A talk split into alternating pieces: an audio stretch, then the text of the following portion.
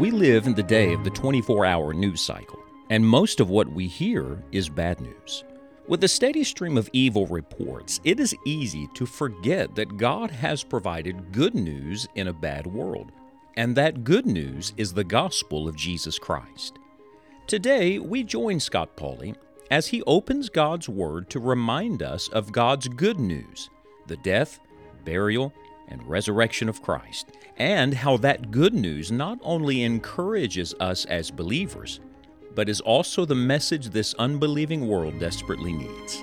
Let's join Scott now. The goal of Scripture is not knowledge, the goal of Scripture is obedience. And the God of the Bible, frankly, is a God of action. I think sometimes uh, we know so much and do so little with it. We're hearers and not doers. And so, as we come to the uh, conclusion of this brief little study on the gospel, the good news of Jesus in a in a bad world that desperately needs it, I want to ask you a question. What will you do now? What will grow out of this? What will change? What what will be initiated uh, in your life and in your labor for the gospel's sake? I want to back up to a verse. I'm saving it last because of its its personal work in my life in recent days. It's found in 1 Corinthians chapter 9 and verse number 23. And frankly, I've taken it recently as a little motto. I've been trying to think to myself day after day, uh, how can I apply this verse? This is what Paul wrote 1 Corinthians 9, verse 23 And this I do for the gospel's sake, that I might be partaker thereof with you.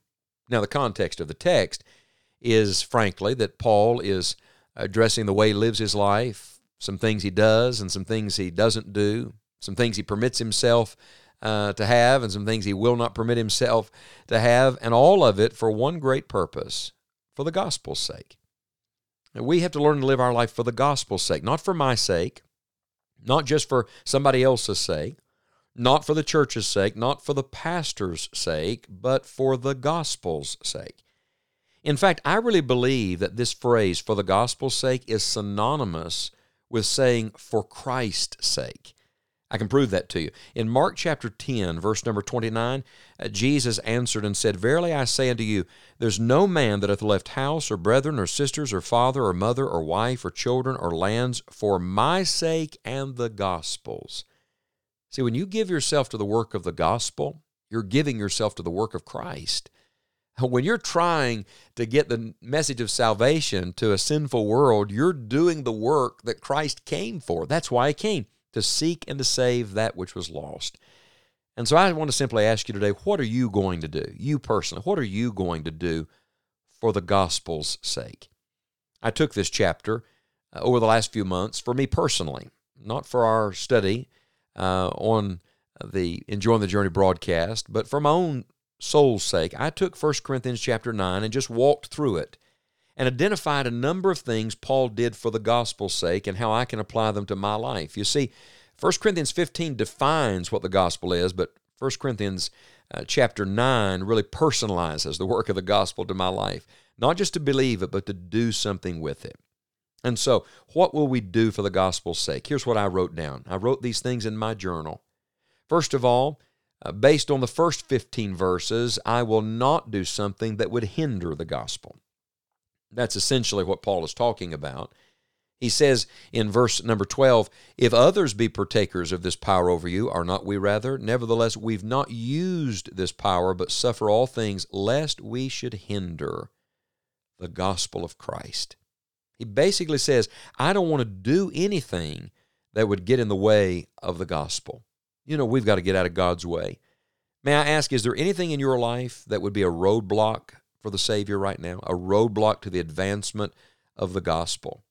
Look, it'd be better to die than to do something that would limit the message of life from getting to others. Paul said, I've not used power I could have used.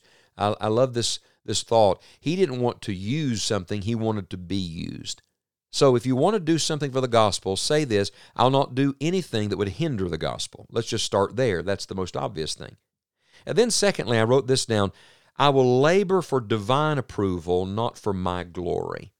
In verse number 16, He says, Though I preach the gospel, I have nothing to glory of, for necessity is laid upon me, yea, woe is unto me if I preach not the gospel. You see, motive matters. We keep our eyes on the Lord, and when you keep your eyes on the Lord, that keeps a soberness in your thinking and in your work. Labor today not for credit, but for His glory.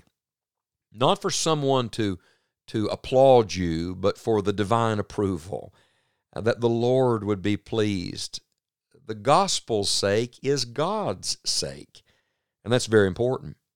I ask you again, what will you do for the gospel's sake? A third thing I wrote down based on verse 17 is this I'll keep a willing heart. He says in verse 17, For if I do this thing willingly, I have a reward, but if against my will, a dispensation of the gospel is committed unto me. I want to keep a willing heart. I want to be sober and joyful at the same time, to, to give myself cheerfully to the Lord. Serve the Lord with gladness. Friends, don't lose the happy heart of a servant of Jesus Christ. Then, fourthly, I wrote this down I will not abuse my privileges. Uh, God gives us freedom, gives us liberty. We thank God for that. Uh, but remember this those privileges are not to be used and abused, they're rather for you to be used of God. He says, I love this in verse number 18. What is my reward then? Verily, that when I preach the gospel, I may make the gospel of Christ without charge, that I abuse not my power in the gospel. My pastor told me years ago there's two kinds of people in the Lord's work there are those who use God, and there are those who let God use them. And then I wrote a fifth thing down in my journal based on verse 19. Verse 19 says, For though I be free from all men, yet have I made myself servant unto all, that I may gain the more. I will remember, for the gospel's sake, I will remember that I am just a servant. I'm a servant of the Master, and because of that, I'm a servant of the gospel to everyone else. Uh, this is this is powerful. Those who truly understand their freedom in Christ uh, want to submit themselves to the work that really matters. I'm not free to do what I want to do. I'm free to do what God wants me to do.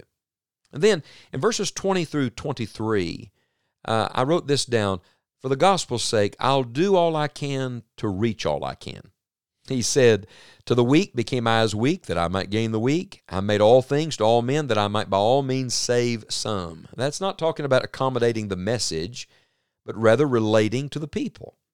That's not changing the truth of the gospel. Remember, you can't change it, but rather it is it is yielding what what preference you might have so that you can connect with these people, laying aside all prejudice so that you can get the gospel to these people.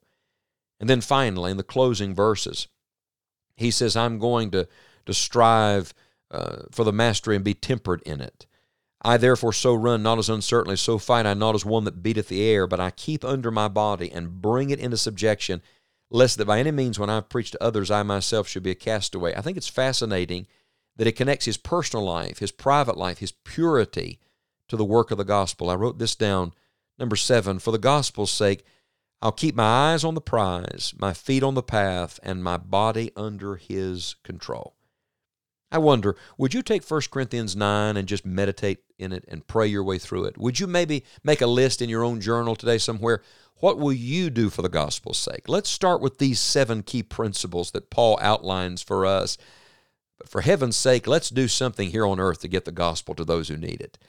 Uh, let's, let's not miss our moment think we may be on the welcoming committee for the Son of God. Jesus may show up at any moment. Imagine giving an account to God for what we did at the end of the church age for the gospel's sake. Every good thing begins with the gospel, and the end of all of it is that we'll meet Jesus face to face.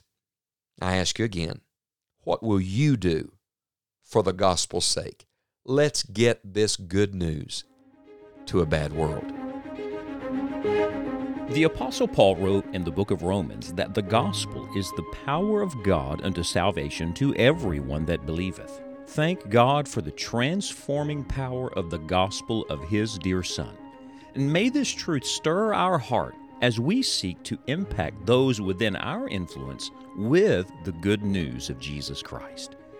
For additional resources on the gospel, we invite you to visit Scott's YouTube channel and view the playlist on the sermon series entitled The Joy of the Gospel.